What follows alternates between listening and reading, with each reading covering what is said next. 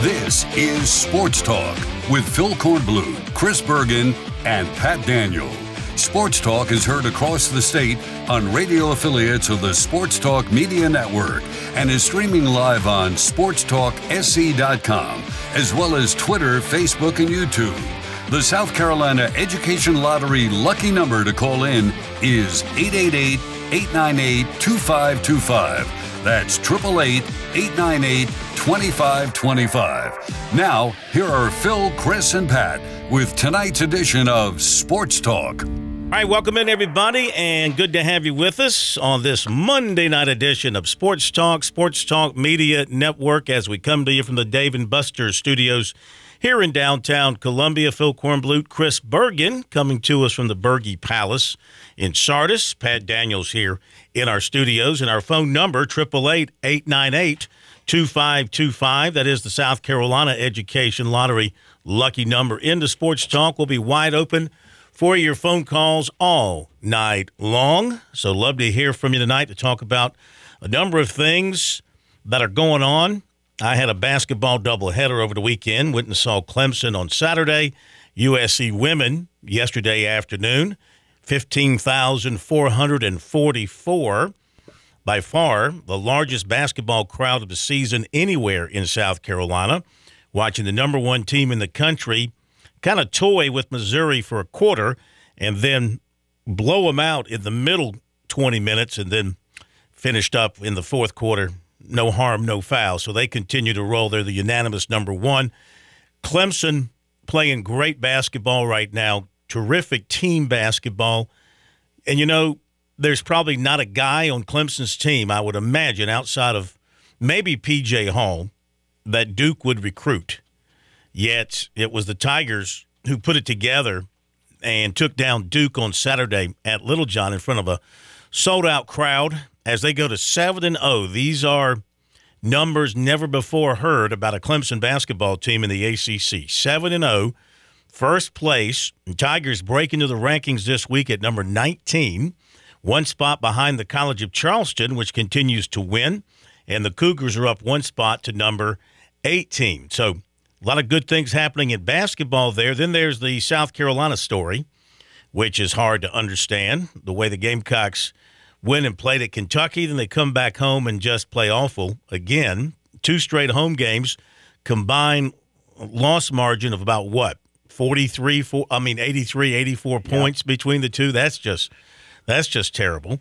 And then uh, you were with Coastal Carolina, Chris, and you guys, uh, you saw a, a, hammer job by Georgia State in Atlanta. I don't know that we saw that coming, considering you were coming off a win at Old Dominion.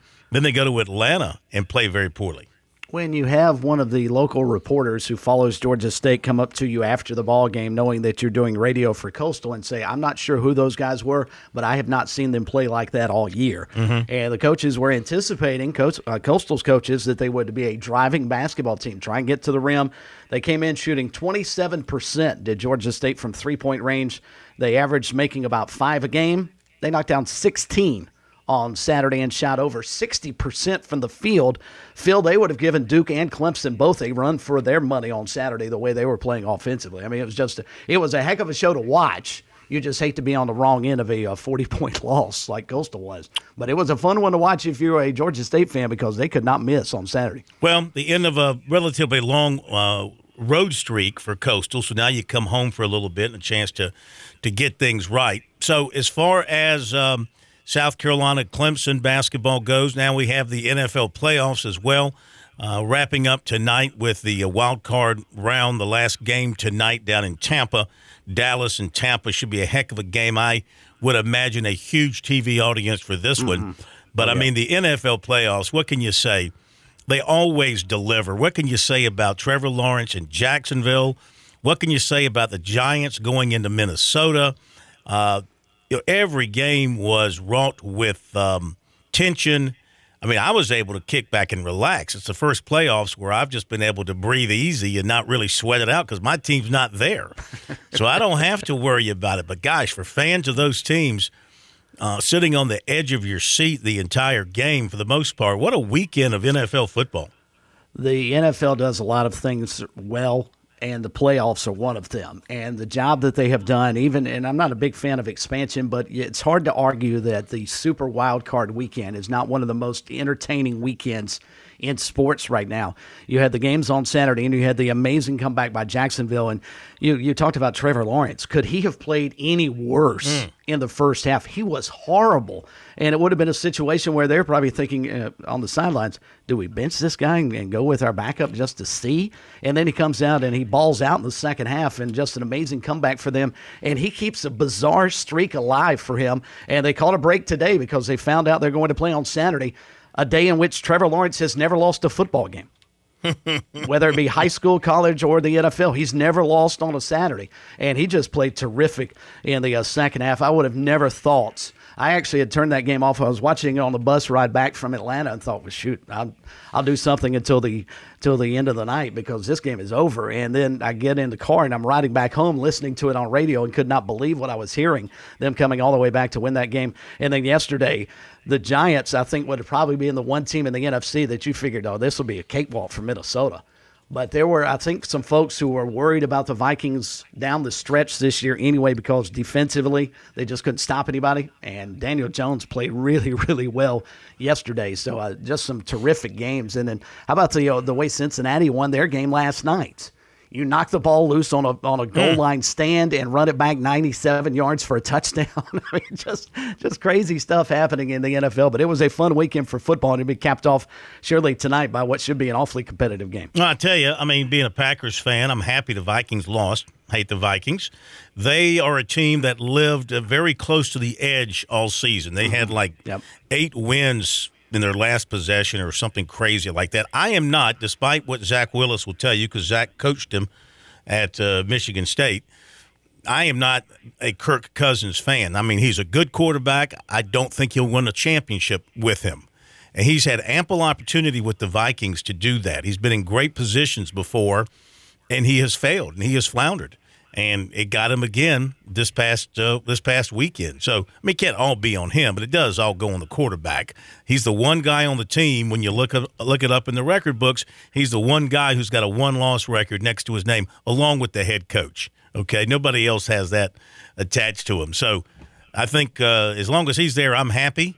And it was sort of like um, when the Bears had um, Jay Cutler as their quarterback. Mm-hmm. You know, I was happy because I just knew he wasn't ever going to get them past the Packers. So, anyway, it was a great weekend for the NFL. Wraps up tonight.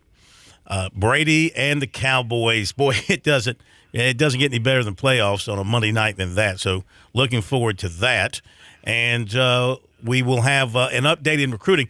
Um, there, there's some serious news out there today about South Carolina in recruiting related to Trajan um, uh, Jeffcoat, Trajan Jeffcoat, the Irmo product, who went to Missouri. Uh, he went into the transfer portal, John. Now, now he has never publicly stated anything about his intention, but it's been pretty much uh, well understood, and it's been reported by the Gamecock Insider websites that he was going to transfer to South Carolina, and everything. You know, nobody was questioning that. Well, something has happened in the admissions process at South Carolina to where both of the uh, insider websites uh, reported this afternoon that it may not happen now because of something wow. to do with classes, hours, whatever, transferring from Mizzou to uh, from Columbia to Columbia, from Mizzou to USC. Uh, that would be most unfortunate because there's a spot wide open for him. You know, with Jordan Burch leaving, but you know you're getting Jeffcoat. Um, that made that a little bit easier to take. Uh, if you don't get Jeffcoat in, and then um, you know that makes that position a little bit more questionable, a little bit more wide open. Now tomorrow, if you look at the USC calendar for the spring semester, tomorrow, if I understand how this works, the the drop process, right, the classing drop process, mm-hmm. and all that. Uh, uh, tomorrow, Tuesday's the last day to enroll for the spring semester to be able to take your classes before you are given the, the, the W grade. And I don't know how all that works right. anymore. But anyway, I think tomorrow is the day, the, the drop dead day, so to speak, to where you have to be uh, taking classes to be a student this semester, uh, the, the spring semester at South Carolina. Now, whatever the issue is here, and I don't know what the issue is, but whatever the issue is here, it might be just something that's a problem right now. Perhaps it can be resolved over time, and he could join the program uh, later on down the road. They have the, these things called uh, this thing called a Maymester where people enroll. Uh, then there's summer one, there's summer two. He's an older guy. Uh, he's already pretty well developed physically. Uh, it wouldn't take a whole lot, I think, to teach him how to rush the quarterback at South Carolina. So maybe it's something that'll work out down the road. But uh, the immediate enrollment as of the, this afternoon seemed, seemed to be quite in jeopardy from what those two websites were reporting. It is fascinating to me, Phil, because we see now with the uh, transfer portal, John, as you like to refer to it, and I'm not sure you're that far off with that new. No, I'm not off at all. I don't think you are. But the amount of players and, and young men and women who are able to transfer to three, four, and five different schools now, and academics never appears to be a problem for them. They always find a way to get in at wherever they're going. I mean, it's almost an afterthought. Uh, as long as I'm getting my NIL money, I'm going to wherever I want. But now that, that South Carolina, if this is indeed uh, true, the reports that are coming out, if they're holding a hard line on the academic side of the coin, that's that's an interesting and actually what we're supposed to have from your universities, right? I mean, you're supposed to be able to go to school and get an education and, and get that degree still. I know it's been pushed to the back burner because of name, image, and likeness and the like, but this is uh, uh the last two years. This may be one of the few times I've ever heard of a young man wanting to transfer and having issues academically because I mean we're we're watching players in their third or fourth school by the time they get to super senior status now. That is an excellent point. You're exactly right. We've seen guys bop around all kind of different mm-hmm. schools, third, fourth time, and have no trouble. And I don't know South Carolina over the years, for whatever reason, and this is one thing that will drive Ellis Johnson crazy, because to him, I don't want to put words in his mouth, but he talks about you know, doing whatever it takes to make your football program great. And he would tell you that only at South Carolina would a potential great player be turned away. But it's happened before. Uh, JC, I make sure I got the letters in the right direction. It's either CJ or JC Jackson, defensive back, who was at Florida, wanted to transfer to South Carolina, couldn't get in for some reason ended up going to uh, Maryland. Now he's in the NFL. Mike Hughes, uh, I think wanted to come to South Carolina, and uh, let's see, he was he was out of New Bern, North Carolina, and ended up going to UCF uh, eventually. But he was in the NFL, but couldn't get into South Carolina for some reason. And there's others, you know. Now, on the one hand, you might have some admiration for mm-hmm. the academic side holding its uh, holding its ground and not giving in to the athletic side. But I don't know. I think most of the supporters would say, "Hey, let him in. He's only going to play one year, and if he happens to get a degree from you, you know that's great. Uh, if not, no big deal. He'll get his money. We'll get our money's worth out of him, and maybe win a few more ball games. And we need a defensive end who can rush the quarterback. I know. I mean, you're making such great sense, and it it's it just uh, you know spites at everything that we have grown to believe college athletics is supposed to be. Uh, that that sums up right there. Well, if he comes, just let him in. He's probably not going to class. If he gets a degree, great. If not, well, hey, he's helped us win a few more football games. I mean, doesn't that sum up in a nutshell what the transfer portal has become? Pretty much. That pretty much sums it up. Okay, so we are wide open for your calls tonight. Your thoughts on that and anything else that we've talked about. Maybe you've got something else that you want to talk about. Love to hear from you. The phone number, 888 898 2525. That is the South Carolina Education Lottery lucky number here on Sports Talk. And we'll take your phone calls here in the first hour and in the second hour as well. Dropping a little Brad Brownell for you, too, because he had some interesting things to say. Yes, he did. Not just about the win over Duke, about but, you know, he's he's pounding that drum. Hey, we're still here. And football season's over. Of course, I hate to say it, the loudest cheer of the day at Littlejohn on Saturday came when the uh, new offensive coordinator was brought out onto the court. now, I exaggerate. I exaggerate. There was a loud cheer on a couple of dunks. Okay, uh, back in a moment.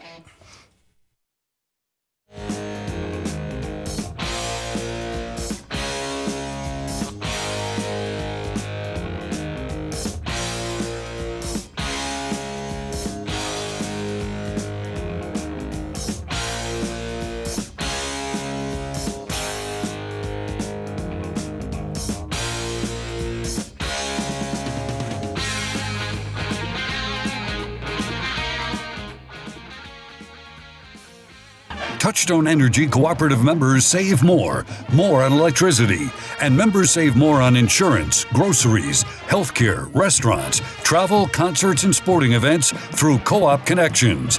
Touchstone Energy is an alliance of the member owned electric cooperatives, and as a member, the power is yours. Experience the power of co op membership with Touchstone Energy and find out how much you can save on electricity and a whole lot more at touchstoneenergy.com.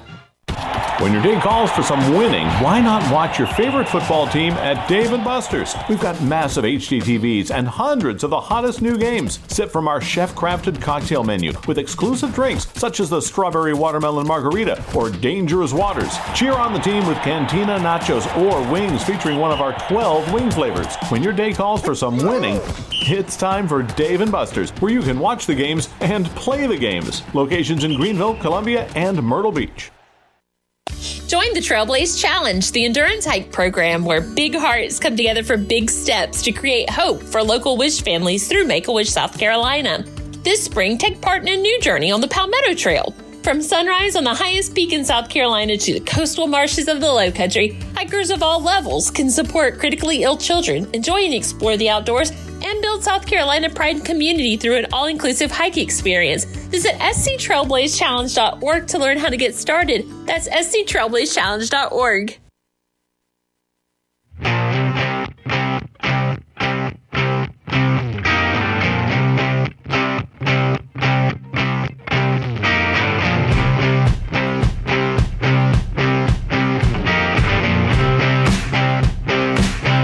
We are back on Sports Talk, Sports Talk Media Network. Monday night from the Dave and Buster studios in Columbia.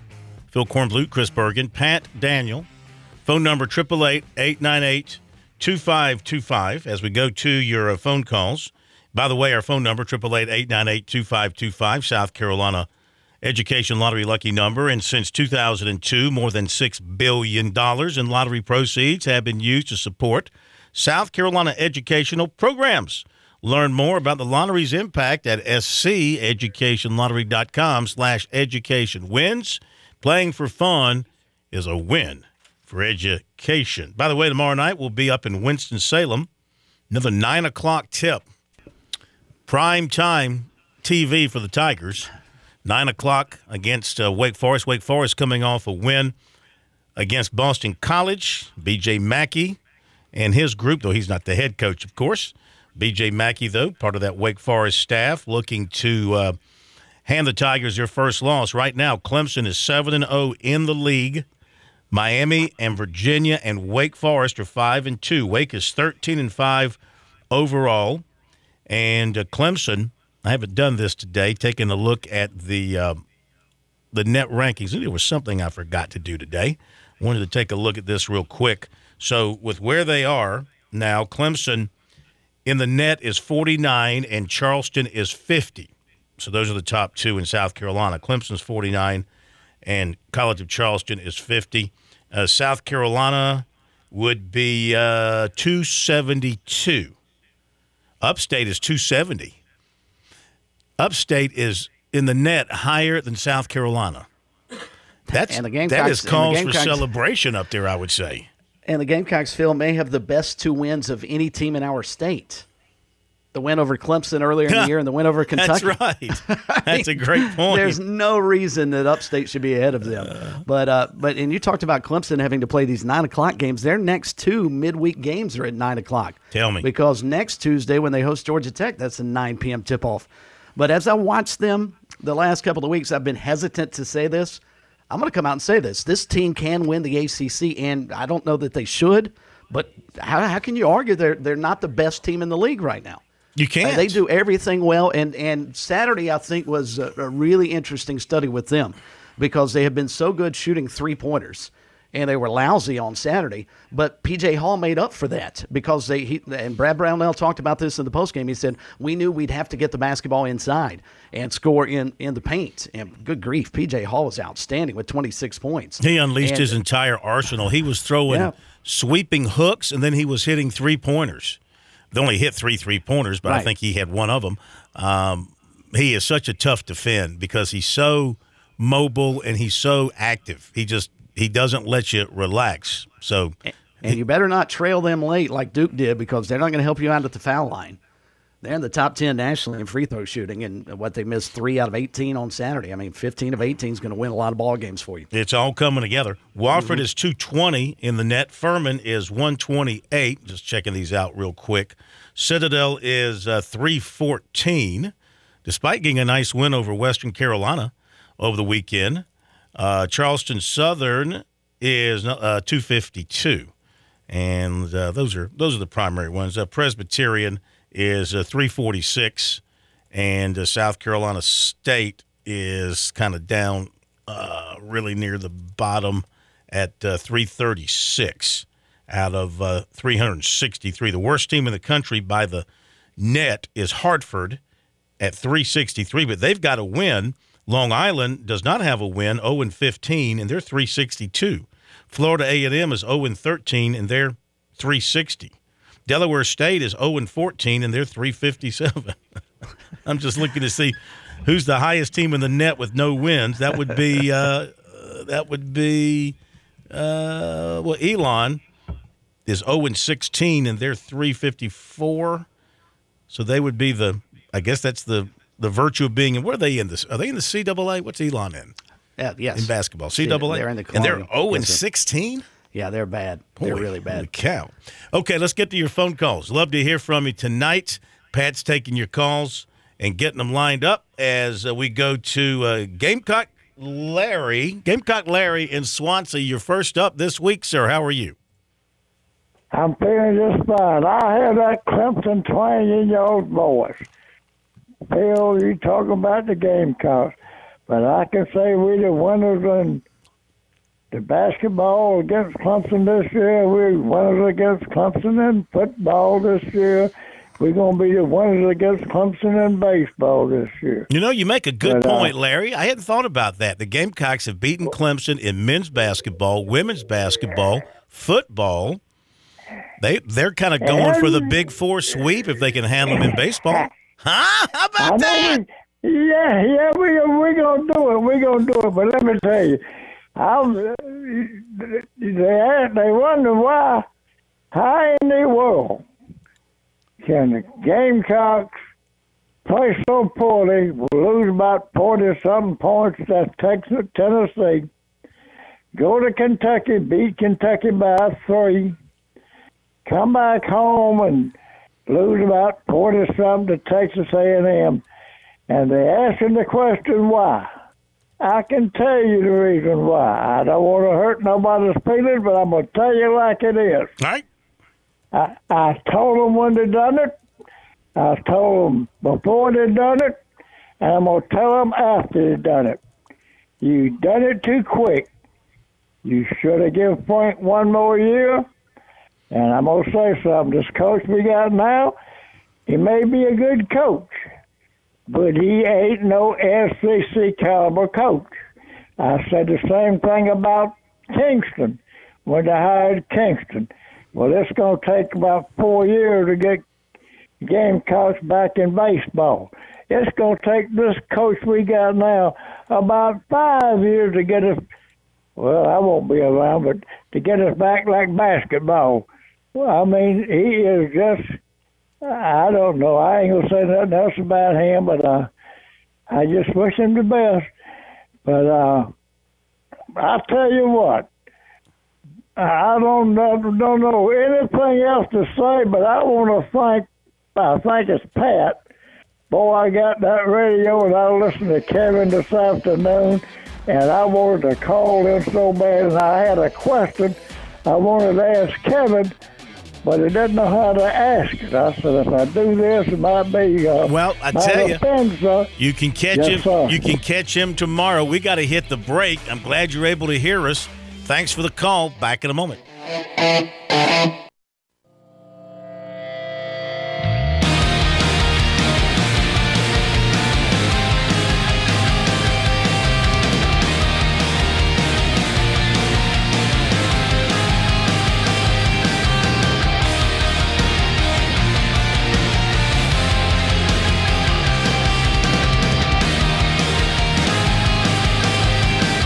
We're back on Sports Talk. on a Monday night. Phil Kornblut, Pat Daniel, Chris Bergen, 888 898 2525. That's the phone number, South Carolina Education Lottery Lucky number. We come to you from the uh, Dave and Buster studios here in uh, downtown Columbia. Lines are now open for if you want to join us. 888 898 2525. Had a couple drop offs so you can get through without delay. want to remind you that, you know, pretty soon it'll be time to start thinking about that summer vacation. And where you want to go, of course, is to the coast of South Carolina just to hang out, eat at the restaurants, uh, play at the great golf courses. The, the coast of South Carolina, it's got it all. And uh, we would direct you to uh, right there at Pawleys Island and Litchfield and visit with our man Jimmy Smith at James Smith Real Estate, PawleysVacationRentals.com. And let Jimmy set you up for a great stay, whether it's in a, a big old house or a condominium whether it's for a week or longer, whatever you need, they can work with you and, and find exactly what you're looking for for a great price. 843 237 4246. Get him in a good mood while the Gamecocks are, uh, you know, doing pretty well in things. Uh, and, and he might give you that special Gamecock discount. Uh, 843 237 4246, your perfect beach getaway. Now, I don't know what the Gamecock discount would be. Uh, I guess he'd make it up you know, at the time he was asked about it, but you can ask about it anyway.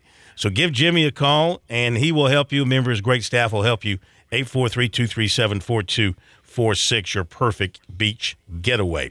Sports Talk here on MLK Day. Hope you had a great day doing whatever it is that you happen to do on MLK Day, whether it's stay at home and relax or head off to a gathering or uh, actually had to work today. It's one of those strange days where you got a pretty good mixture of people mm-hmm. who are off and people who are working. So, you know, it's kind of hard to figure out how you wanted to approach today. We worked it, of course. That's why we are here. We have to, of course, uh, touch on the tragedy at Georgia yesterday with the deaths of two people a football player and a staffer, the injuries to two other people, a football player and a staffer. Unfortunate situation there, of course. And, um, you know, uh, you you wait for the police report. I mean, it's the eyewitnesses have said the car was traveling at a high rate of speed, and uh, one of the females in the car, the one who passed away, she was driving it, had to be going extremely fast because it chopped down two light poles and rammed into the side of an apartment building. I saw pictures yeah. that were posted, and that car was destroyed. Phil, and, it's it's a it's a miracle that two people actually survived mm, that crash. Mm-hmm. Yeah, it, it's and you you know what do you think about it? It's it's uh, two forty five, three o'clock in the morning. Yes, uh, Saturday was the celebration day in Athens with the parade for the national championship. Do you? Uh, I mean, you can um, you can presume that alcohol is involved, but until the autopsy reports come back and the police reports come back, you don't know for sure. But that late at night, being out at parties and things like that, that rate of speed, you just kind of wonder what else uh, you know came into play. But all that aside, it's a terrible tragedy, uh, most unfortunate for what happened, and what a what a way to uh, you know change the the mood in Athens after that great uh, celebration of winning their second straight uh, national championship. That's a that's a tough thing to have to deal with. You're Kirby Smart and you're that administration, you're that coaching staff, uh, you're the families you, you don't expect, you don't want to get uh, that phone call, of course. Uh, looks like Jim Harbaugh will be staying on at Michigan after apparently doing a little flirtation with the NFL. Uh, it's being reported now the university's president there has put out word that Harbaugh will be staying on as the head coach of the uh, Wolverines. And uh, this is this is you know good news for Michigan because you know Harbaugh after some some early um, uh, rough years, somewhat rough years at Michigan, not great years. Now he's gone back to back to the playoffs. Now what he's got to do, of course, is uh, is win a national championship to be uh, fully, uh, you know, to be fully, uh, um, what's the word? I mean, I know they love him at Michigan. Well, yeah, because um, he's beating Ohio State now. Yeah, back to back years too. But you got to take advantage of that and go ahead and finish the deal, right? And get and win the national championship. So that will be the next step. That'll be the next step for Harbaugh there at at Michigan. Um, now, see, last year after he uh, played around the NFL a little bit, he got a five year, $36.7 million extension through the 26 season. So now you wonder where do they take him? Five years at 36.7. That's about uh, a uh, seven, um, seven. That's seven plus million a year. That's really kind of on the cheap when you think about what uh, mm-hmm. playoff level, championship level coaches are, are getting. Um, but still, not not bad money, not bad money at all. Um, and we'll wait and see what the, the details of this this new deal, whatever it happens to be, when it comes out, and see what they what they have done for him this time around. And uh, we'll drop in some other notes here as we move on. We got a full recruiting report coming up for you. Again, if you're just joining us, uh, Gamecock 2 Insider websites both reporting that Trajan Jeffcoat is going to apparently not be able to enroll at South Carolina. Um, one one side is saying it's not academics. The other side is saying it's it's uh, well, how, how not totally academics, or don't burn the academic administration building down over it. So it might be something outside of academics that's preventing this from going through. I, I don't have a clue. I don't know. But it'd be an unfortunate deal for South Carolina for this not to go through, considering their need at defensive end yeah. at this particular time. And this is, I mean, this just isn't blowing smoke. This is a quality player. This was a guy that was all SEC in uh, 2020. Now, he did uh, have, have an issue at Missouri if you go back and look at his history, there was a time there when he left the team, kicked off the team or left the team, but apparently, you know, obviously came back. Um, and then earlier this month, he he put on his Twitter that he was coming back to Missouri for another year. Only about five days later, to put his name in the transfer portal. John might have been about the time uh, Jordan Burch left South Carolina, mm-hmm. and it wasn't long after that. In fact, I think it was the very same day that Shane Beamer put out one of his uh, commitment alerts, leading one to believe that they had talked and gotten it done and, and he was coming. This might be a huge break for Missouri. He might take his name out of the, the transfer portal if Missouri wants to take him back. See, that's the thing. When you put your name in the portal, John, there's no guarantee that the school you're leaving will, will take you back. You know, you got to kind of be, uh, you got to work that end of it now if if that's indeed the case here. Okay, let's go back to your phone calls. Triple eight eight nine eight 2525. Speaking of Missouri, we head out to Bruce in Missouri. Maybe he's got some uh, insight on what's happening out there. Bruce, welcome in. I ain't got a clue out here what's going on. I'd rather stick with South Carolina information. Okay. well, go right ahead. I'm going to let it go here. Anyway, I'm glad that uh, Gamecock Larry got his radio so he can hear me talk about Clemson. Yes. But I but I did wish him a Merry Christmas if he didn't have his radio, I'm just letting him know. And I also uh, wish he would have many more Happy New Years. So this is an honor to you for being on the air and speaking your piece and pulling for your team. And I pull for my team too. So anyway, we're going to kick your rear end when we meet up with y'all again. So just get ready, uh, Gamecock Larry, and you'll be whipping around after that. Hmm. Thank you. All right. Well, that's it. That's it. Okay. Thank you, sir. Appreciate it very much. So the uh, the the lines are being drawn in the sand here between uh, Bruce and Gamecock Larry for the next uh, next football season. I, am glad Larry's got his uh, radio situation sorted out. Thanks to Pat. Pat took care of that and uh, made sure he got some um, audio that he could listen to, so he could Don't follow sports talk. January 16th, and we're already starting to talk about next year's rivalry game here in the state. No, there's, you know, there's no reason there's no reason to take a break from it, you know. And, and we all want to talk football. We want to continue talking football as much as possible, Pat. Just gonna say, I'm with you, Chris. Absolutely love that. And you got to think we saw last week firsthand between the hiring of Garrett Riley to be the new offensive coordinator in Clemson, and then seeing the back and forth Twitter barbs between uh, a, a, an analyst in the Upstate and Coach Shane Beamer with the Gamecocks, just already in midseason form, and couldn't be happier about it. Love it. Yeah, that hit, of course, uh, on Friday night. We had a little fun with it. You weren't here, Chris. I don't think. Were you with us Friday night? No. Yes, I was you, with you for the uh, first hour. Oh, well, then this hit in the second hour.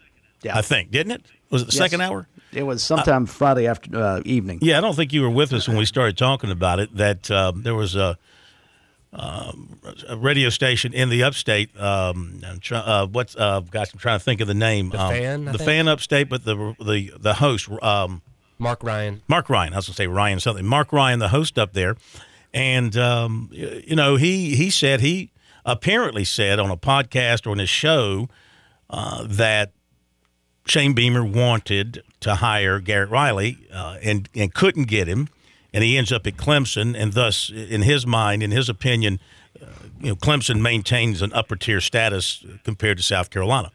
Now, and of course, Shane Beamer took exception to that and fired off a very hot tweet. I mean, a very hot tweet. When you when you start framing somebody that you were tweeting at, you know, in a certain way, you know, calling him the junior varsity based on his followers, and uh, um, you know things like that. I mean, you're getting a little personal there. You know, getting a little mm-hmm. personal. But he got personal with Beamer because you know, when you report on what somebody's doing, then you better be accurate about it. Now, if, he, if he's accurate, if what he has is accurate, if his sources are correct, and he's accurate in saying that Shane Beamer wanted to hire Riley and went after Riley and didn't get him, then more power to him. But if he's just making that up from whatever, you know, wherever he thinks he's getting it from, if he's just making it up out of whole cloth, uh, and, and and then you know, and Beamer's like, hey, who, the source should be me. Did you get it from me? I mean, I would be the one who would know.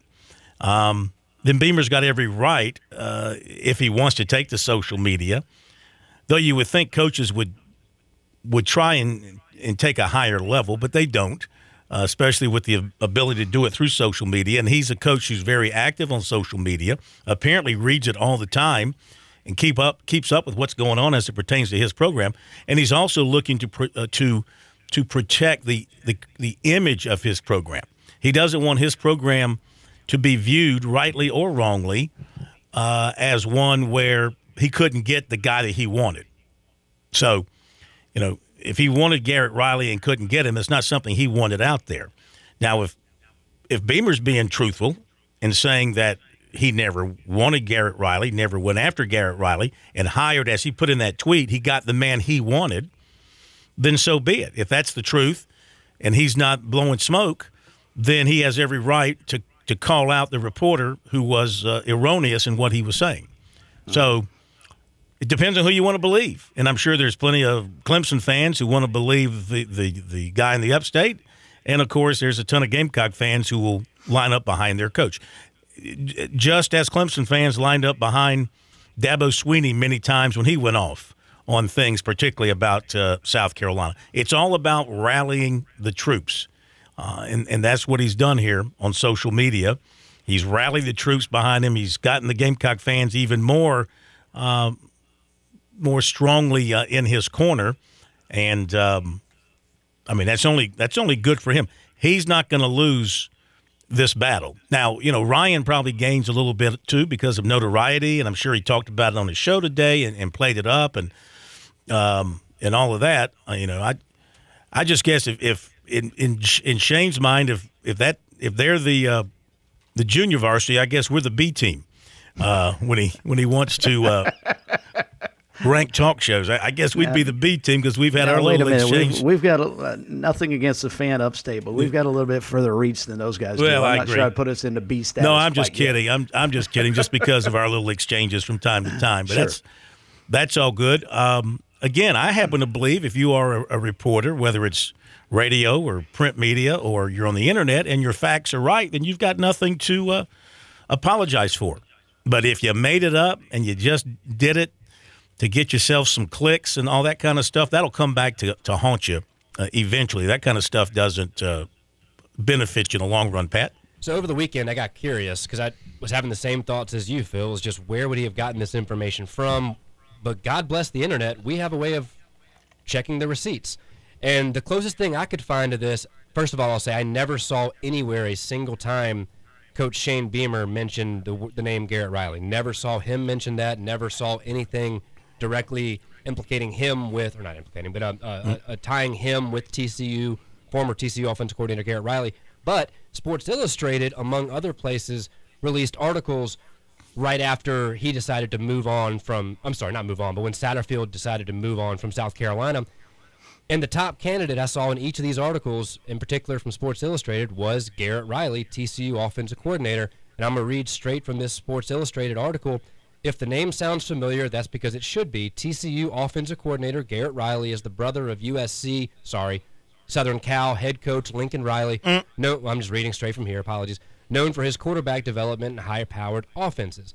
The younger Riley has powered TCU. I'm going to skip forward a little bit. Riley may get some head coaching looks this offseason, but he is at least familiar with Beamer. The elder Riley brought Beamer on staff at Oklahoma, and sources earlier this month confirmed interest on South Carolina's part.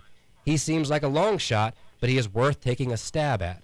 And I'm reading that directly from a Sports Illustrated article uh, written by Evan Crowell back on November 28th. Maybe that's where Mark Ryan got his information. Again, I don't know. I have not found anything, and I read a lot through the internet more than I'd like to admit over the weekend, trying to see if there were any ties from Shane Beamer to Garrett Riley, and I didn't find a single one.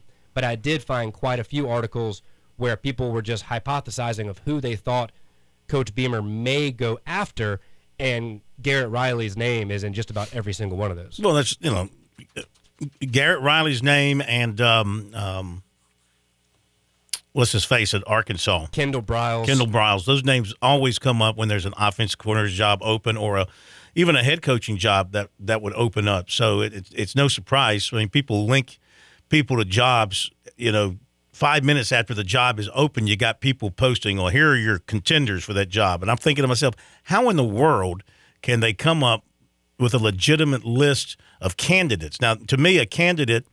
People use the word candidate loosely, Chris, right? To me, you're not a candidate for a job unless you say, I'm interested in the job. And Sure. then you go and you actually interview. That makes you a candidate. Everything else is just BS. Everything else is just somebody spitballing and seeing what happens to stick. So you always get these lists of um, these hot lists, these hot sheets, whatever you want to call it, full of names of people who people call candidates, but they're not candidates until somebody, you know, makes a move one way or the other, either the guy for the job or the people doing the hiring for him. So, um, and that was the case when Satterfield left. There was a list of names uh, tossed out there immediately. Of course, Riley's name was on there, and Briles' name was on there. And uh, I go back and pull up the the stories and, and cite you six or seven. Um, and I think one of the Gamecock websites uh, actually had the name of um, Loggins on there from the beginning as a possibility. You know. Well, and there's something to be said for whatever design you want with regards to the way you run your football program. And it's fairly obvious that Shane Beamer wants guys that have had uh, experience, whether or not it's successful experience, but at least experience at the NFL level.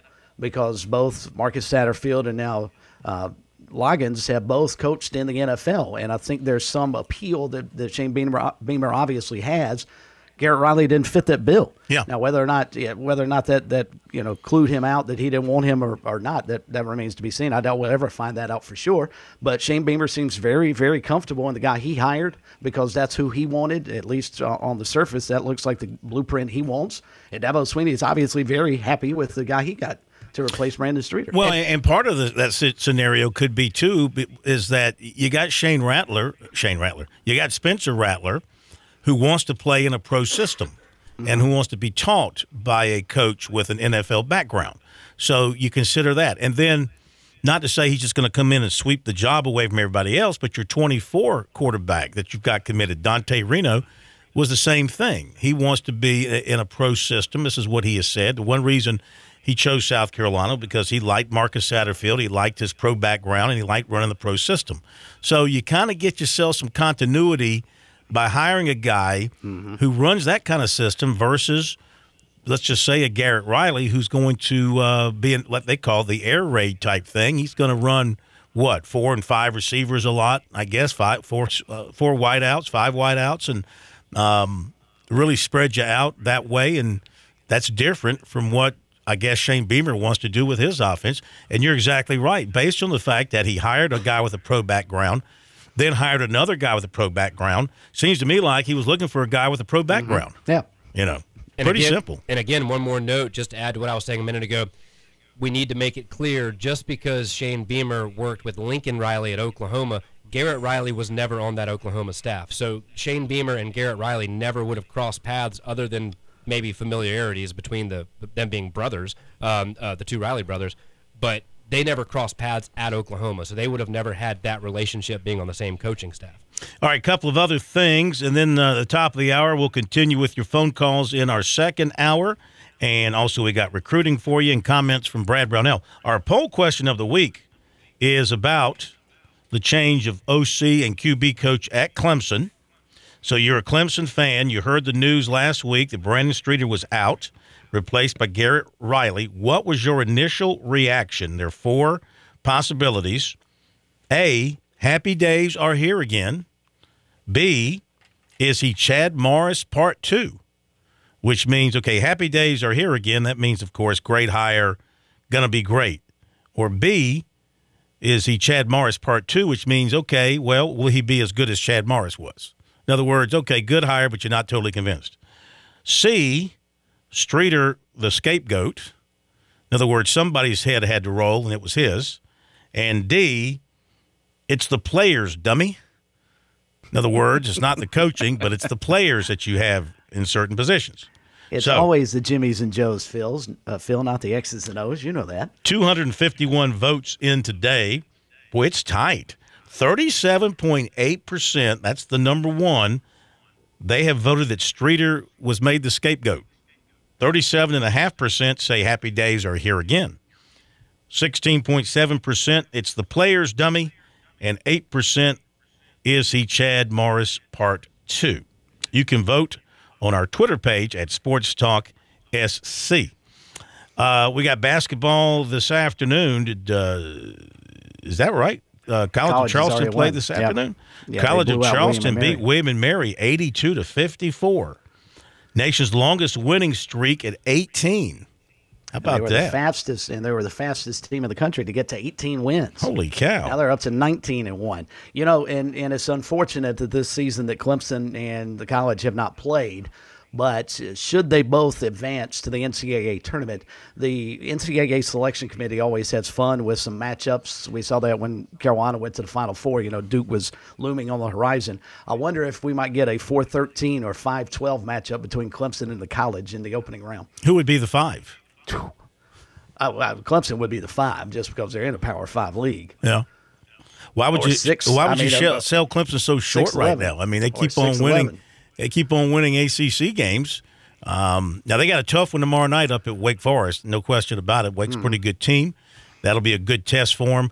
I'm just thinking. Um, Do you think there's? I mean, right now, if if you set the field, are they as high as a three seed? I mean, keep in mind the ACC is not. well, I'm not one of those to see them before the season's not halfway Right. over yet. You know, Sure. they're seven and zero. They could very easily turn around and be seven and seven in the blink of an eye. I just don't you see know. that though. I mean, No, I just don't. Looking They still have to go to North Carolina, for example. Um, still got to play Miami in there. I'm sure they. I don't have the schedule in front of me, but I'll get it. I'm sure they got to play Virginia in there somewhere. They wrap up almost the final game, next to last game of the season. They go to Charlottesville. Okay. and then they wrap up the year at home against Notre Dame. And Notre Dame's not all that. I wouldn't No. be too worried about that. But you got to go to North Carolina. Um, you got to go to State. That could be tough.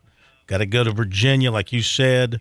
Um, as we look at it right here, you know, if they can beat Wake Forest, then you're eight and zero in the league. You get Virginia Tech and Georgia Tech at home. They get past Wake Forest, and of course, not putting anybody ahead of anybody. They could very well be looking at ten and zero in ACC play here by this time next week, eight days from now, they could be looking at 10 and 0. What is it with all these nine o'clock starts? I know it's crazy. I'm sorry, Pat, what were you going to say? Just Joe Lunardi. This is before the Duke win, though. He, he had Clemson as a 10 seed in his uh, latest projections for the NCAA tournament. They do get Miami at home. They do have to go to Virginia. And they do have to go to North Carolina. Okay, Clemson we'll hit wins the the. ACC and is a ten seed. I'd, I'd retire if I were Brett Brownell. I'll say All it. My, I, there, We'll be back. Welcome back to Sports Talk on the Sports Talk Media Network you can reach the guys with the South Carolina Education Lottery lucky number 888 898 2525. That's 888 898 2525. Now back to Phil, Chris, and Pat with the second hour of Sports Talk on the Sports Talk Media Network. All right, welcome back, everybody. Sports Talk on a Monday night. Phil Kornblut, Chris Bergen, and Pat Daniel, 888 898 2525 is the phone number. Been talking a little basketball, a little NFL playoffs. Uh, recruiting will be coming up in just a little bit. Been talking about Gamecock and uh, Tiger football. College of Charleston basketball. Yeah, you really have to uh, give a nod to Pat Kelsey and the folks down there. They're doing a great job and and they're making a lot of noise, man. He's doing the videos, he's doing the "This Is Our City" thing. I mean, he's really gone down there and brought a lot of energy to that program. And, and here's the concern, of course, is uh, what can you do to keep him? You know, um, there was talk of uh, before Sean Miller went to Xavier because he's from Cincinnati and uh, he loves Cincinnati, he loves Cincinnati sports. That could be uh, a spot for him, but Sean Miller's doing a heck of a job at Xavier mm-hmm. this year. They're having a, a great season. So um, I think Kelsey, I think he loves, um, based on what I can tell, loves the program, loves the school, loves the city, the location. I mean, believe me, if you're going to coach, and I don't like to use the term at that level because the College of Charleston, even though enrollment wise and athletically speaking, it's not a power five, it doesn't have football and all that. But listen, you know, Gonzaga is not a basketball program that you refer to as at that level maybe the school, the overall athletic department, you say that, but not the basketball program. Uh, Georgetown, back in its heyday, would be another one, or St. John's. Those that don't have big time football, we tend to associate the basketball team and say at that level. But you know, we know those Villanova aren't the case. Too. You know, yeah, Villanova, even though they've got yeah. football at mm-hmm. the FCS level, yeah, uh, Villanova's another one. But Pat Kelsey is a terrific coach, Phil, and, and the college is going to have a hard time if he keeps winning at this rate of hanging on to that guy he just brings so much energy and enthusiasm no to what he's doing, and the, the fans buy into it, and the student body buys into it. I think they're uh, really packing the the arena there and getting people to come down to the ball games, and so it's a it's an experience right now. It's I got to get down there for a ball game myself when I get a chance to because that looks like a happening place. It's a great place to watch a game. It's a wonderful environment down there, and I and that was uh, gosh the last time I was down there was a couple years ago I, I can't imagine what Pat Kelsey's added to the to the mix, especially with a team that's as good as they are. Uh, you Charleston fans, get down there and cheer on those guys. They're a lot of fun to watch. I've seen them up close and personal. They are legitimately a top 25 team. That's right. You saw them when they played Coastal. Mm-hmm. Yeah. Yep. Yeah. Like right for Christmas. All right, phone number 888-898-2525 uh, is our number here on Sports Talk on this Monday night. Got recruiting information coming up for you in a little bit. We'll also have some comments, interesting comments from uh, Brad Brownell. You know, I told somebody, Chris, after the ball game, that if you could cut Brad Brownell open, because he's a conservative guy in terms of his outer demeanor, he holds things in. You know, he doesn't really usually. He doesn't lash out. If he ever did lash out, it'd be headlines. Oh, Brad Brownell. He's not a guy that makes headlines with his words. All right. He's very careful about what he says. I think if you cut him open, though, and really pulled it out of him. Sometimes it would, he would just like to say, "Y'all don't know how good you have it with me here." Y'all don't know. I, you know, he hears the criticism from people uh, who want to talk about his style or losing close games and all that kind of stuff. But you know, the Clemson job is a tough basketball job, um, and, and to expect high success year in and year out is it's not rational at a place like that because you don't get those kind of players. The reason they're so good this year is a they've got an older team. Yep. B you've got guys who are all playing at a very high level. Guys coming off the bench who otherwise you wouldn't think would contribute a lot are all playing exceptionally well. Uh, they've they've developed a bench of about uh, they can go maybe about eight maybe even nine deep sometime and not uh, feel a drop off. Um, they are well coached. You know, he changed up his coaching staff in the offseason. He's got uh, some first year guys who've come in. Obviously, uh, they've done a good job, uh, and they have um, worked with the returning coaches to, to make things happen. And, and Brownell is a good X's and O's coach. Nobody would criticize him if you know basketball, no. if you're in the profession.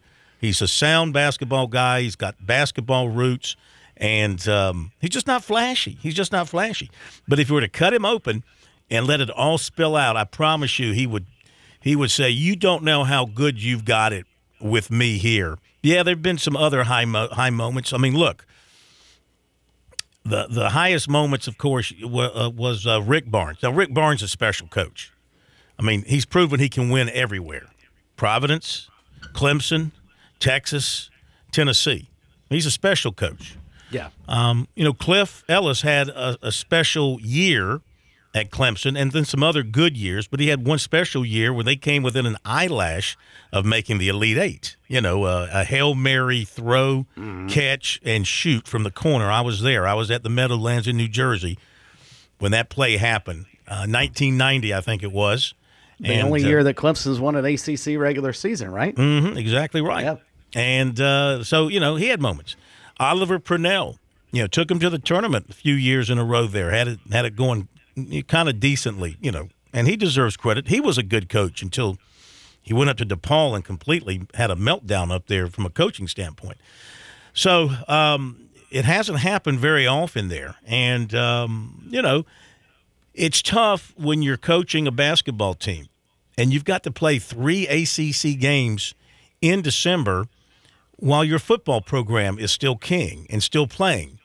And the ACC should really take this into consideration. Clemson should never be playing home ACC basketball games in December after Christmas because A, the students are gone, B, the football team's going to be playing in a bowl game maybe even in the playoffs sometime after right. Christmas. Why would you, you know, they had to play NC State the day Clemson was playing in the Orange Bowl. Mm-hmm. Now, I mean, South Carolina had to do the same thing. They had a home game the day that the Gamecocks played. but Gator that wasn't Bowl. a league game. This was an AC. That's true. This was no, in, true. this was that's a league true. game. A league mm-hmm. game that ordinarily playing NC State at home on a Saturday afternoon with Phil Littlejohn uh, during the week before this team took off. You might have seven, eight thousand, might even have a full house, but um, that's just not thinking it through. No, it's not smart. If you're the ACC, that's not Clemson's fault. They can't do anything. They got to play the schedule the ACC puts together. But you should look at Clemson. You should look at Florida State. Those teams should never play basketball games at home during that time of the year because you know the football team is still going to be active playing in something big and it's going to divert not only the fans' attention, but the media's attention. You'll hear eh, when we play some Brownell coming up, he, he mentions, I'm sure it was the NC State game. He said where they had a league game at home in December, there was one media person in his post game. One. Yep. And that's because everybody was in Miami and so or Fort Lauderdale. So, you know, that's just that but then again, as the basketball coach, you're like, Hello, we're ACC, we're leading the ACC, we're pretty good, and nobody's paying attention to us here. Now they'll pay attention come January, but you're gonna you're missing six weeks out of the season here while we're getting pretty good. And I loved his comments afterwards. I've, I've always thought Brad was a really, really good coach and never got the credit he deserved. I mean, that was his 400th career win. The mm-hmm. guy knows what he's doing. And I loved his comments because you know how I feel about court storming and, and storming the field and all this stuff people do. I, I loved how he said, "We don't need to be doing that here. This needs to be expected." That's that wasn't an outlier that we beat Duke. We're good enough to beat Duke, and you know, our fans need to start realizing that. And I thought it was great and spot on that he told them, "Look, stop court storming. We're good enough to beat these teams now." Well, yes, you're right. You're right, but still, uh, beating Duke is uh, for Clemson an accomplishment. I mean, the all-time record is 112 and 33 now. Oh yeah, and it's so like North the, Carolina the, too. I get it. The wins have come few and far between. Uh, Duke was still nationally ranked, but even if they weren't ranked, these the students would have still stormed the court simply because it's Duke. And like I've said at the be- beginning of the show, I mean, take a look at Clemson's roster. Take a look at their starting lineup. Who off of their team would have been recruited to Duke? Um, you know, PJ Hall's their best player. Would Duke have recruited PJ Hall? Possibly. He was a highly regarded high school player, but did they show any interest in Chase Hunter? No.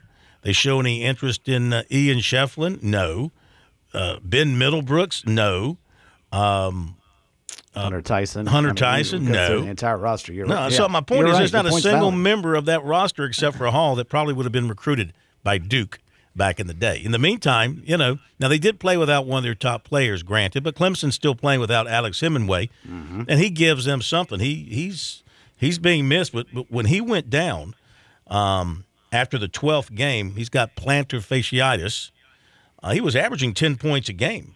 So uh, it's not like you're just saying, okay, this we're not missing anything. Yeah, you're missing a, a terrific outside shooter who gives you double digit scoring. So uh, he he is missed, but they keep on winning with him out. You know, they don't know when he's going to be back. Could be, you know, it's, it's definitely a day to day thing. So anyway, we'll hear from uh, the coach coming up in a little bit, uh, and we'll do recruiting as well coming up in a little bit. A few other things to talk about on this Monday night. And the phone number is 888 898 2525 if you want to join in on the program. We jumped to the College of Charleston there for a moment, so congratulations to them on their win this afternoon. They continue to uh, they continue to get it done. That's a that's an impressive win. So uh, Ohio State starting quarterback C.J. Stroud declares for the uh, NFL draft. Uh, so he's he is moving on. The uh, women's uh, basketball poll for this week. Uh, of course, South Carolina remains number one. The Gamecocks unanimous. I mentioned I was at their game yesterday at the arena in Columbia. Actually, went with some family members, so I just went as a as a groupie, as a fam member of the fam and just sat upstairs, general admission. Uh, twelve bucks for a general. It might be one of the best tickets in sports right now to see the number one team in the yeah. country. Twelve bucks, cheap. but for but for kids under for seventeen, if you're under seventeen, it's even less than that. Um, so anyway, a good ticket. Sat upstairs, and I got to tell you, it is, man, to sit upstairs at the Colonial Life Arena. Uh, that's kind of a steep little walk uh, getting up there to your seats. I was like holding on to the rail because it was sort of, you know, kind of feeling a little um, uh, up in the atmosphere there, you know, light light air. But uh, you know, the game the Gamecocks are they're, they're just so deep, and uh, they can hurt you inside, hurt you outside. They do a uh, great presentation for their women's basketball games by keeping the place loud and active with the band and the and the music and, and the dancing girls and all that. So, you know, number one team in the country. They put on a good show. They get all the votes. Ohio State moved up to number two. LSU is now number three. That'll be a heck of a game when South Carolina plays LSU coming up in February. That's going to be in Mark Columbia, and there'll be 18,000 Oh, strong easy. for that one. Easy. Uh, Stanford is four, and then UConn is five. Indiana six, then Notre Dame, Utah, UCLA, and Iowa. Then it's Maryland, Virginia Tech, Duke, Michigan, Oklahoma, Gonzaga, North Carolina, Iowa State, Arizona, and NC State, Illinois, Villanova, Oregon, Colorado, and Texas round out the top 25. Guess who's missing? Did you notice who's missing? Yep. No, you weren't Well, paying no, attention. UConn's You- fifth. You, weren't paying attention. I was paying going to ask about Louisville. Louisville. Louisville. No, that's not who I'm thinking of. I'll save you the trouble. Baylor is out of the poll How about that? for the first time in what was it? Like some some unbelievable amount of time that they had been in the poll consecutively. See if I can find that stat. Um, I want to say something like was it like 19 years or something? Some huge. That would make sense because when Mulkey was there, they hardly ever lost, and they were always ranked. Yeah. And you start looking at some programs that you expect to always be in the mix, like South Carolina is right now, and UConn always is. But NC State has fallen off. I mean, they're 17th, but still not as good as they have been in the past. And Louisville's not even ranked now. First time I don't know since what's happened to them. 2004. Oh, this is interesting. They had been in 365 consecutive polls. Wow. So that means, wait a minute, 365. We have 365 days in a year, right? Mm-hmm. So that means they would have been in a calendar year's worth of polls consecutively before falling out. Remember now, you don't have a, there's not a poll every day. Is you know, Tail end of November all the way to um, early April. First time since 2004 that they're not in the ranking. So they they have That's enough impressive. votes to be 26th. So, and of course, Mulkey's now at LSU, and, and she's getting it done, of course. So that's going to be something when they face each other. As for the men's poll, we told you uh, Clemson is in it at 19. Charleston is up a spot to 18. Houston is again number one, followed by Kansas and Purdue, Alabama, UCLA, Gonzaga, Texas, Xavier, Tennessee, and Virginia. And now somebody's just got to explain to me what in the heck happened with Kentucky and Tennessee. How does South Carolina lose to Tennessee by what was it, 43? Then go and beat Kentucky, and then Kentucky goes and beats Tennessee, and then Texas A&M beat South Carolina by 41. That's just it's just crazy.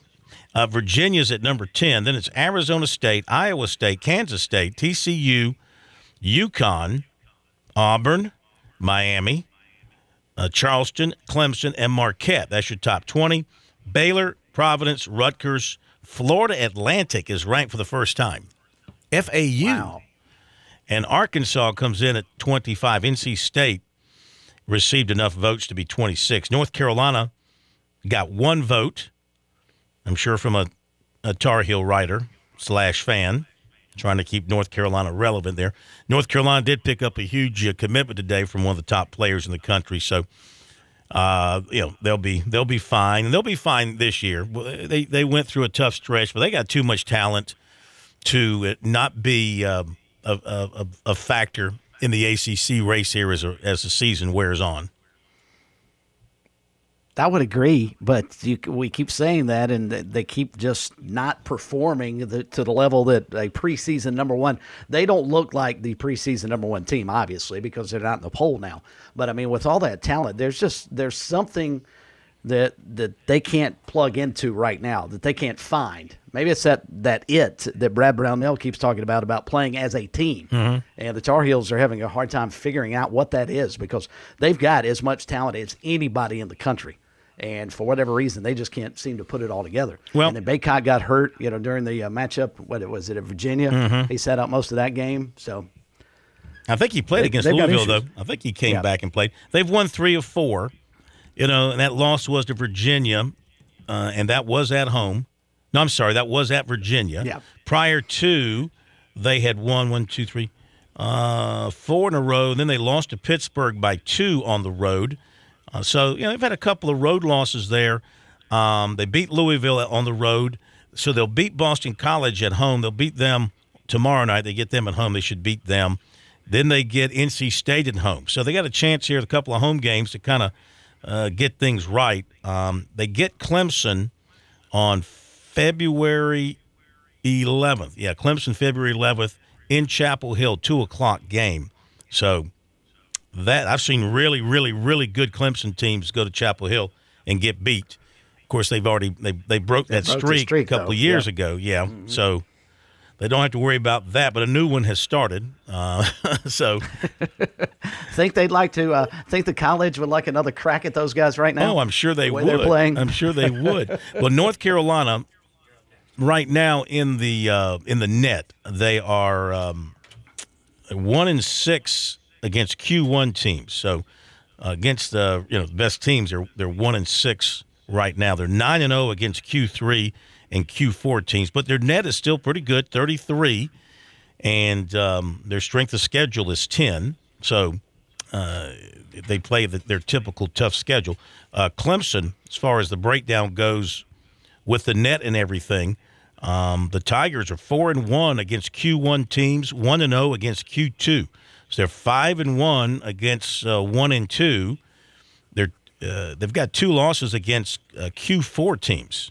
So that would be the South Carolina loss. Certainly uh, is a Q4 loss, and probably that uh, Loyola Chicago loss. Yeah, would be a Gotta a be. Q4 loss. Yeah, so those I are doubt the Iowa one is because that's their only other loss. yeah, Iowa's 12 and 6. So, yeah, Iowa has a net of uh, 35. So, yeah, the other two would be. Uh, okay, we'll hit the break. We'll come back with more of your calls. Recruiting coming up. Brad Brownell as well.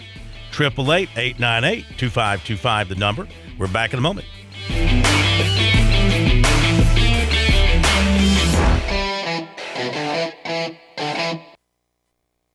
Hi, I'm Jim Corbett. I've been an attorney for more than 30 years. There's one thing I've learned about injury cases, it's you need the personal touch. You need the lawyer to get to know you and describe your damages. You don't want a case manager talking to an insurance company, and then talking to you, and then talking to maybe to a lawyer with limited experience at the last minute to try to settle a case. I talk to you, I find out what your case is about. Jim at jimcorbettattorney.com. Jim at jimcorbettattorney.com for your injury cases.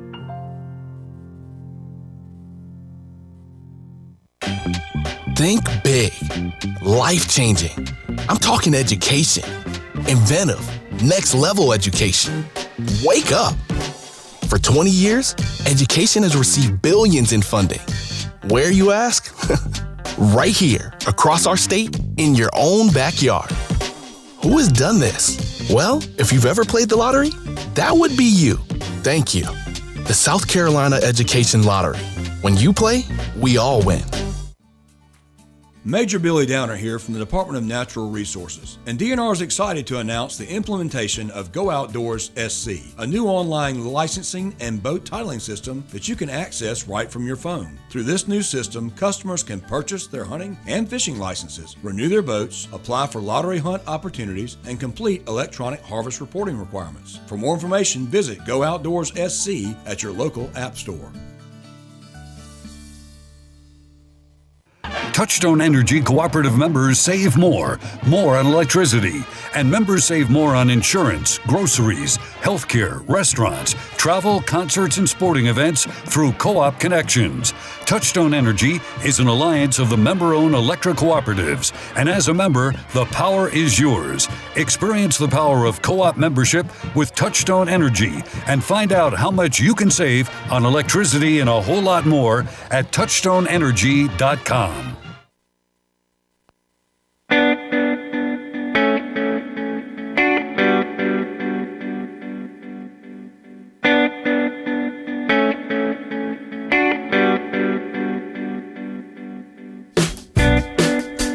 Got ACC basketball going on tonight. Miami is leading Syracuse 18 to 11 halfway through the first half playing down in South Florida. Villanova beat Georgetown 77-73. Feel bad for Patrick Ewing, man. Just uh, just gone awful for him. Uh, Purdue beat Michigan State 64-63. Illinois leads Minnesota 51 to 40. We told you Charleston big over Bill and Mary 82 to 54. Tomorrow night, South Carolina at home, 6:30 against Ole Miss. Winnable game for the Gamecocks. Ole Miss is 0 5 in the league. Chance for the Gamecocks to get a, another league win. Hey, they'd be what two and three. They can uh, win that ball game. So show up and play. They're, they're, just the effort has not been there in the two blowout losses. I mean, it, it, sounds pretty obvious, but if they come out and play with some energy and effort in the first half, you look at all the games they've won this year. It's because they have gotten off to good starts and played well early, mm-hmm. and that that was the reason they beat Kentucky. they never trailed in that game. Go to Hank in Columbia. Hank, welcome to Sports Talk tonight. How are you? Doing fine, Corn. I was listening. Just got in the car, heard on the radio you talking about uh, North Carolina and play. But I, I keep, I tell you one team that that was came in the season preseason number one and plays like a number one team, and that's those girls downtown. no, see, Hank. Now you see, you don't know that I spent ten minutes talking about being at the game last night. You don't know that, did you? You were at the you were at the women's game last night. I was at the women's game yesterday afternoon, not last night. Yesterday afternoon. Yeah, I can go. Why? Why can't I? Am I not allowed to go? I can go to the game. I bought my ticket. I sat in the stands. I watched. Yes, I, sir. I, I'd have to question you when you said last night. I wonder which game you were. Well, last night, yesterday afternoon. You know, everything to me is at night. I operate uh-huh. at night. Well, you got an experience. You got to see fifteen. That's not my first time going to their games. I've been going to their games. I've been going to their games since uh, Nancy Wilson was the coach. Oh God, here we go. Here we go. but you got. Uh, I was there. I was there. Jim C, the late Jim C, and I were the only two reporters outside the women's locker room during the Pam Parson days when it all started falling apart. We were the only two who were standing there what, for an hour and a half after the game, waiting for the players to come out of the locker room, and they came out crying. All right, well, you, you won't have to worry about that crew falling apart. You can see, as you can see, when the when the starters sit down, it gets it, it gets even more hectic for visiting. Oh, they're they're tough. If you want to hang on, we'll pick you up after the break. I know we put you up on short time, so if you'll hang on, be right back.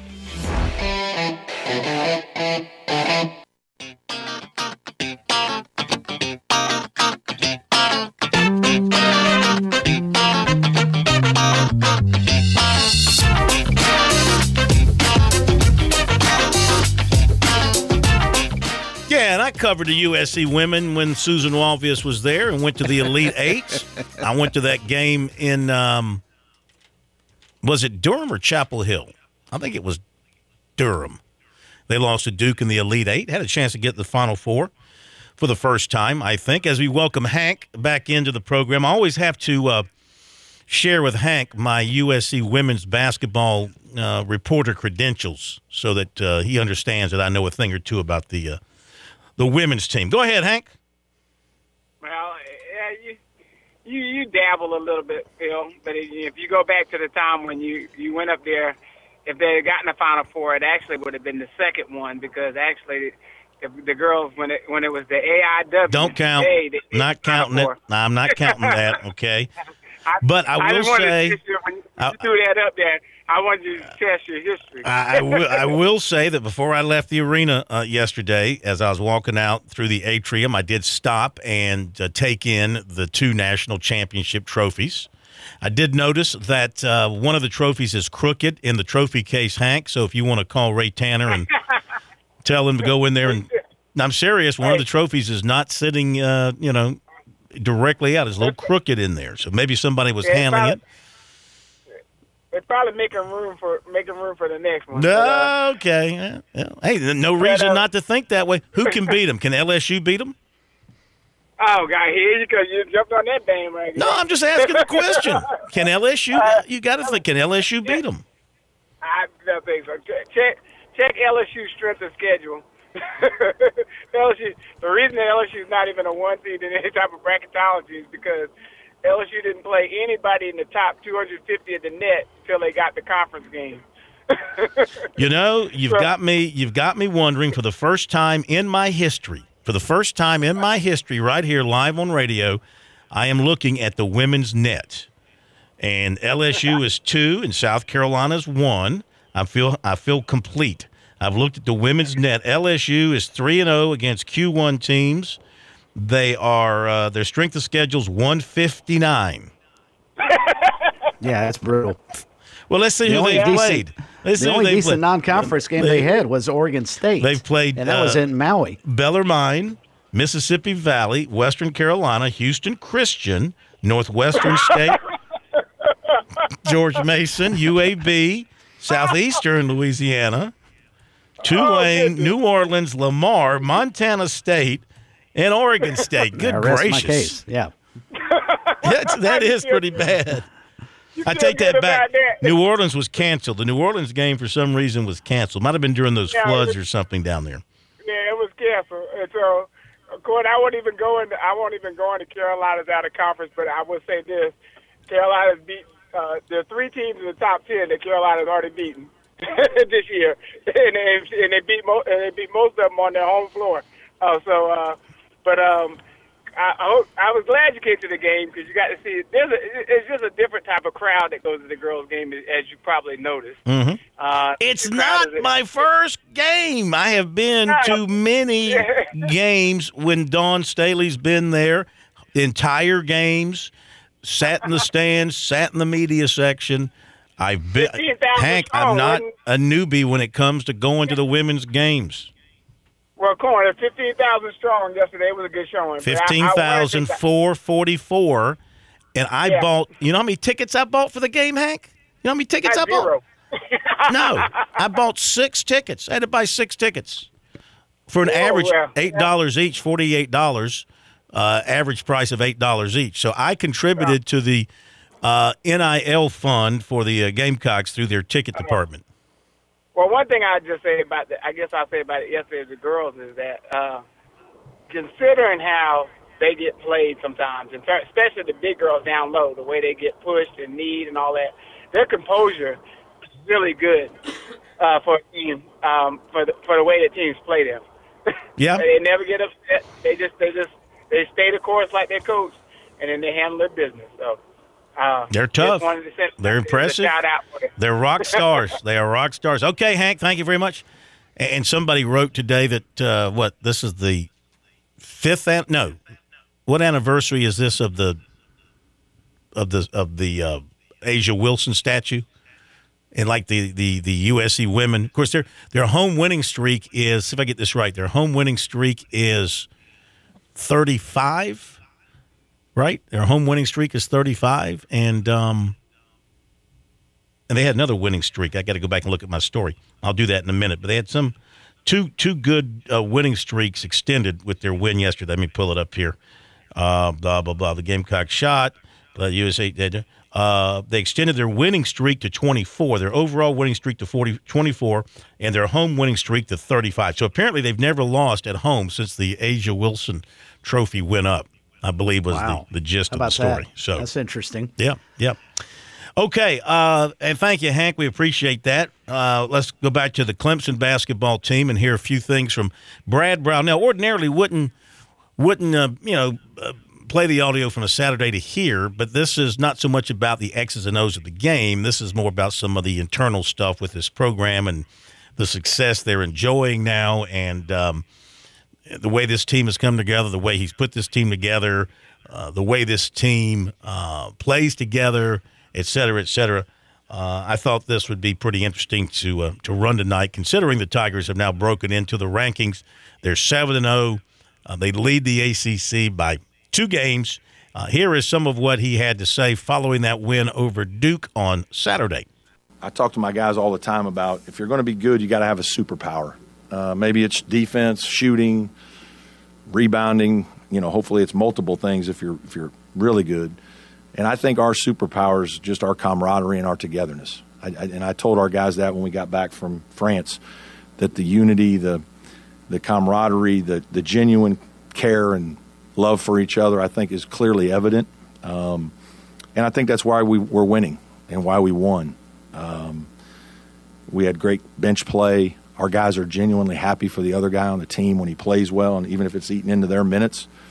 Um, I've said a lot of times there's a lot of a lot of teams out there with the same jerseys, guys wearing the same jersey, but there's not a lot of true teams all the time. And in this climate, in this society right now, and in with everything going on, it's probably even more challenging for coaches to to create that atmosphere. Um, and I'm just blessed this year to be coaching a group of kids that allow you to coach them and, and care about each other and have one goal in mind, and that's to do their best for Clemson. So it's it's been a great run. We got a long way to go, um, but I'm extremely proud of them and uh, happy for our fans. You know, we try to figure out how we're being played and play accordingly. You know, I talk to my team all the time. You got to make the right play. Um, read the game, make the right play. Read the game, make the right play. Um, some guys are better than others. Um, some teams are better than others. I think we have a team that is unselfish, so they're willing to do, you know, what is necessary to win. If it's shoot more threes, if it's drive it, if it's post it, um, we're unselfish enough that we have a group of guys that like to share the ball. And uh, in this game, for part of the game, for sure, it was we we need to try to score inside some. And uh, you know, PJ was very comfortable in the moment. He was very comfortable in the atmosphere. I think early in the game, I thought my team was a little amped up for most of the first half, and I thought we took some ill-advised shots and a couple quick plays that, you know, the crowd actually probably bothered us a little bit. Um, but we did settle into the game better. I thought our defense was good for a majority of the game, and we were able to win. Our guys are improving. PJ's obviously, I think, a very talented guy that's battling back off of two difficult surgeries. Um, Ian Schieffelin and Ben Middlebrooks obviously are the beneficiaries of him not being really out on the floor with us all spring or summer, um, and you know even most of the fall. so those guys got all the reps, right? They're with the they're the ones, and they're you know a lot more is expected of them. Um, it probably accelerated their growth, and I think you know we're benefiting from some of that with their play right now. You know, I've coached long enough now that you need to enjoy these types of uh, moments, and you're more appreciative as an older coach of that. This is hard, right? This is very hard. Winning is hard, and and having a special group of people like I'm coaching right now is an unbelievable privilege. Obviously, we select them, um, but i- it's you know, and I'm I'm proud of that. But you certainly need to, as an older guy, you you understand that you better enjoy this as much as you can. You know, that'll be a couple more hours, and then it's on to wake. Um, you know, there's, you know, in here, you know, putting 12, 15 hours a day in the office, and another four or five. And I mean, you're you're burning the candle. So when when you can get a couple hours to try to enjoy it, you need to to keep you fresh and to keep you going for the next the next uh, contest. So Um, I hope I'm doing a little better. But when the game's going on and when it's time to work, our guys know it's time to work. You know, we're we know there's way more work to be done. Like this was a great win. It counts as one, and we got to try to get another one next week um, uh, on Tuesday. So, you know, but there's a lot of good teams playing really good basketball in our league, and uh, you know we're just going to do what we can to put ourselves in position to win games. And if we don't win one, we'll get back up and go again. But right now, I think we're trying to enjoy this as best we can, while at the same time keeping a pretty good edge about us and a, and a pretty good focus on what's next, and not really getting too high and too low. And I mean, we were fine in the locker room, but we weren't we weren't doing cartwheels. We were we were ready. When Littlejohn is full like this, I think it's one of the best places in the league to play. It, it, it the crowd is on you. Uh, there's great interaction, and obviously part of it is our responsibility to have a good team to keep people excited. Um, you know, sometimes I've, I've joked about this for many years. Dabo's very selfish in that he plays all the way into middle of January most years, unlike most teams, and so it makes it a little harder. To be honest with you, it does. It's part of the job at Clemson is when that happens. People are just. I mean, obviously, we all love football, and I, I love it um, and support our team as much as anybody. But it it makes it harder in December and November when some schools are done at Thanksgiving and some are done early December, and we're still rolling. You guys aren't here. I can tell you that. I've, I've sat here with one guy this year. One. It's nice to have all of you here. I, I do think it's fairly significant from a standpoint of longevity in the in the profession, and it's hard. It's a hard profession. Um, so I'm proud of that. I think you've got to have some consistency. I think you have to have a real program to be able to be a coach for 20 plus years. Uh, you got to be doing things the right way in a lot of areas, and there have been some folks not doing it that way uh, at this level. Um, and so I'm very proud of all that, and I'm very proud of all the players I've coached, the great assistant coaches that have worked with me. It's it's all, you know, a reflection on them and what they do, and uh, but I am proud of you know having accomplished something like that from the standpoint of just some longevity. I've told folks, and I, I got criticized like at the beginning of the off season and the beginning of this season, that we're a better program than people have given us credit for. You know, we're fifth in wins in the ACC in the last five and a half years. That's pretty good. Most of most people would not guess that. I guarantee you, most of you wouldn't have guessed it, right? We don't get a lot of credit. That's fine. We don't go to the tournament every year. Very few people do, but we're usually somewhere in that middle. And I think we have respect from the coaches and programs in this league because when you play us, you feel us. And uh, now, do we want to do better and take the next step? We do but it's a whole pro- process. It's a university process, and just one coach. Like you got to have your whole university behind you if you want to be at the top of the basketball chain, just like a lot of the blue bloods are, and they have their full university support in everything they do. Um, so we're trying to get to that point. Um, we're building, but um, you know we have to earn that as a program, and I have to do a good job as a coach and try to get to those points. But if we're going to see ourselves as equal, we we can't be that excited just about beating one team. It has to be about beating all 14 or 15, and that's hard. Okay, some thoughtful comments, insightful comments, I thought, from Clemson coach Brad Brownell. What'd you make of it, Chris? He put Graham Neff and uh, Jim Clements on notice, didn't he? Ooh. When he said when he talked about uh, other schools having their entire school support, and we're trying to get there here at Clemson too. Now he, he you know dove on the sword right after that and said you know uh, we've got to be better on our end as well. But I, I, thought it was very interesting stuff that he had to say and and he understands that his program probably does not get the credit it deserves and, and quite frankly some of the time I think it's a little unfair the criticism that Brad Brownell has caught from Clemson fans in particular it's hard in our state to take basketball teams and have them excel and get to the tournament every year. It's just not going to happen. It's part of the reason that we've had in the last 40 years, last 30 years, two conference regular season championships, one by both schools in the SEC uh, for Carolina and one in the ACC in 1990 for the uh, Tigers. This is a special year. And if Clemson fans aren't going to get behind him now, they never will. Yeah. Let's see what they can do tomorrow night at Wake. We'll be in Winston-Salem for that tomorrow night. We'll do sports talk from right there at the Coliseum on the campus at, uh, well, it's not really mm, on the campus. It's uh, near the campus of Wake Forest there in Winston-Salem.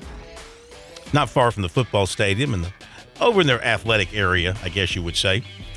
I like going to Winston-Salem. I like going on Tobacco Road. That's uh, one of my favorite things to do. We'll hit the break, be back with more. Recruiting is coming up in a moment. Life.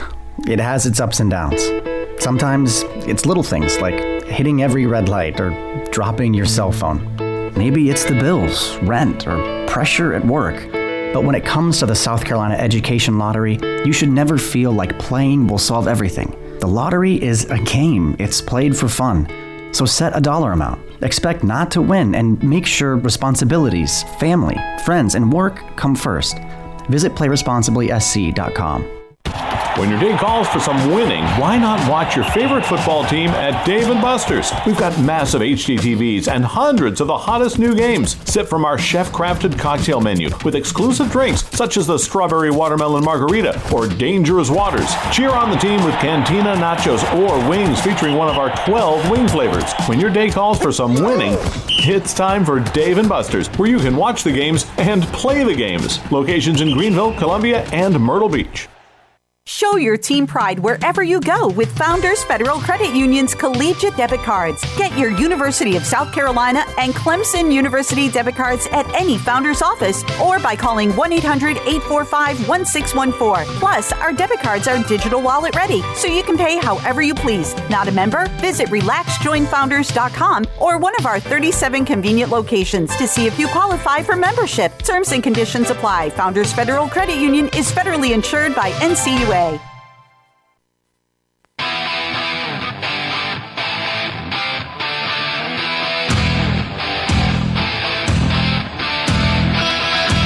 Okay, time for the recruiting report brought to you by Seawells. Hey, you got something coming up here in 2023 that requires the best in the catering business.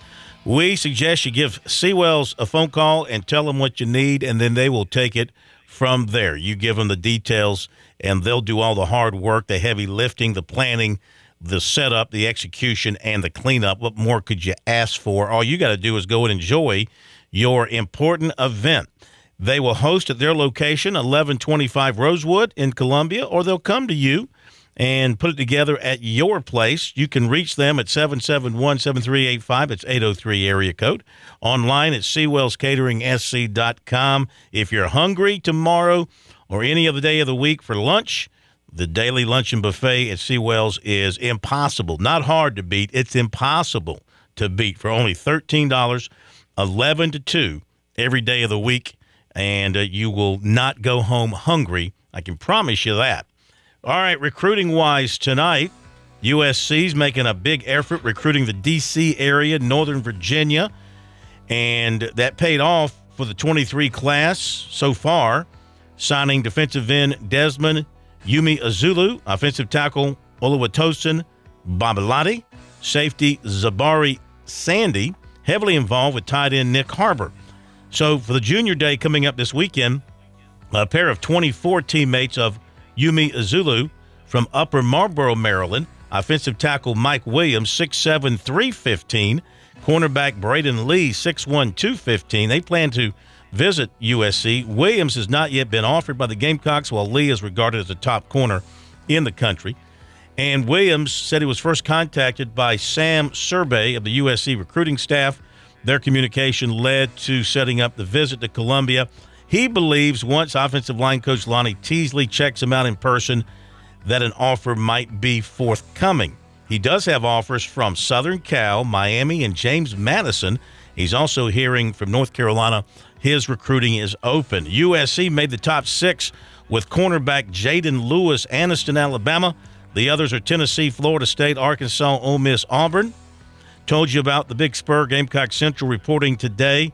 Uh, well, academic issues, uh, maybe some other issues. Defensive end Trajan Jeffcoat transferring from Missouri. That looks like it may not happen now.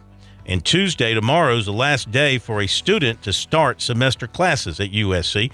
Tight end Michael Smith of Savannah tells rivals he's down to USC, Tennessee, Ohio State, and Arkansas for his commitment announcement January 24th. He is expected to be at USC Saturday. And over the weekend, USC had, um, uh, well, let me back that up. Over the weekend, uh, USC had some uh, transfer options uh, come in for visits, uh, none of whom have made a decision yet on what they're going to be doing in the future. Two were receivers, and the third was a running back, so nothing coming out of them yet. USC again having that junior day coming up. Coming in will be wide receiver Amari Jefferson of Chattanooga. And he's also scheduled to visit Kentucky next weekend. He's been committed to Tennessee for baseball, and that's been holding. And Tennessee's offered him for football. His coach is former Gamecock assistant and quarterback Eric Kimrey. Last season, Jefferson had 72 catches, 1,370 yards, and 17 touchdowns. Cornerback Emmanuel Brown of Georgia Military Junior College in the 23 class. He's out of Brooklyn Casey. He plans to visit USC Saturday. He is a May graduate, three years to play, and he has a PWO opportunity with the Gamecocks. And uh, let's see. Oh, Memphis transfer receiver Eddie Lewis, who was at USC over the weekend, posted on Instagram that he was at Colorado on Sunday. Tight end Shamar Easter, who took an official to USC in December, announced Sunday he is sticking with his commitment to Arkansas. USC target receiver Elijah Caldwell of Northwestern did take his official to NC State over the weekend. He's expected to visit USC one of the next two weekends. Clemson is in the top seven with defensive tackle Champ Thompson, Norcross, Georgia. Yeah, I'm going to name my next son Champ. I like that. Hey, Champ. Uh, the others are Georgia, Georgia Tech, Ole Miss, Florida State, Penn State, and Miami. Clemson quarterback target, uh, target Walker White, 6'3, 210, was offered by Miami. Clemson had already been recruiting him before. Garrett Riley was hired, and Riley offered him while he was at TCU. Clemson target, offensive tackle Blake Frazier, plans to visit Texas this weekend. He was at Penn State this past weekend. USC offered 2025 offensive tackle McKee Stewart, 6'5, 290 of Long Beach, California. Greenville receiver Mazeo Bennett visited Alabama Saturday. He also was offered last week by A&M. USC Clemson target receiver Terrence Moore of Tampa, offered by Southern Cal, Ohio State, and Florida. Lexington running back Jonah Norris, Woodland offensive lineman James Mosley, and Sumter offensive lineman Mason Gregg committed to Newberry. Power forward Ace Bailey of Powder Springs, Georgia, who had USC in his top 12, committed to Rutgers. 5'6 Jaloni Cambridge of Nashville, ranked number one in the 2024 class by ESPN, took an unofficial visit to uh, USC over the weekend. I tweeted official. She tweeted at us it was unofficial. So I made that correction. So I'm saying now unofficial visit to USC over the weekend. And in baseball, West Side outfielder Elijah Grant committed to USC for the 24 class. That, ladies and gentlemen, is your Seawell's meaty, juicy, nutritional recruiting report for tonight. You like that one, Chris? One of the few I times do, you've I ever applauded a recruiting report. I, I was impressed considering we're not really in.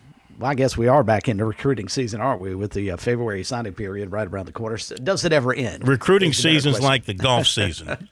you know what I really like about this year, though? Yeah, NASCAR. Uh, I was flipping through the channels last night, and I sat back. It was about 11 o'clock at night. The Australian Open was on live from Melbourne. I said, Oh, this is great. Watching some live tennis here at midnight. It's summertime in Australia. Uh, these guys were serving 130 miles an hour. There's a dude from uh, from the United States who was playing. I had never heard of him before, but he dressed. He doesn't wear the whites. He wears all these different colors. He is built seriously like an NFL linebacker, and he hits the ball like I don't think I've ever seen the ball. I don't know if he won his match. He was leading when I left it, but anyway, kind of neat to have that. Uh, thank you, Chris. Yes, Uh, sir. thank you, Pat. Uh, tomorrow night, we'll see you from Winston-Salem as well as from Columbia and Sardis. Have a great night. We'll see you tomorrow.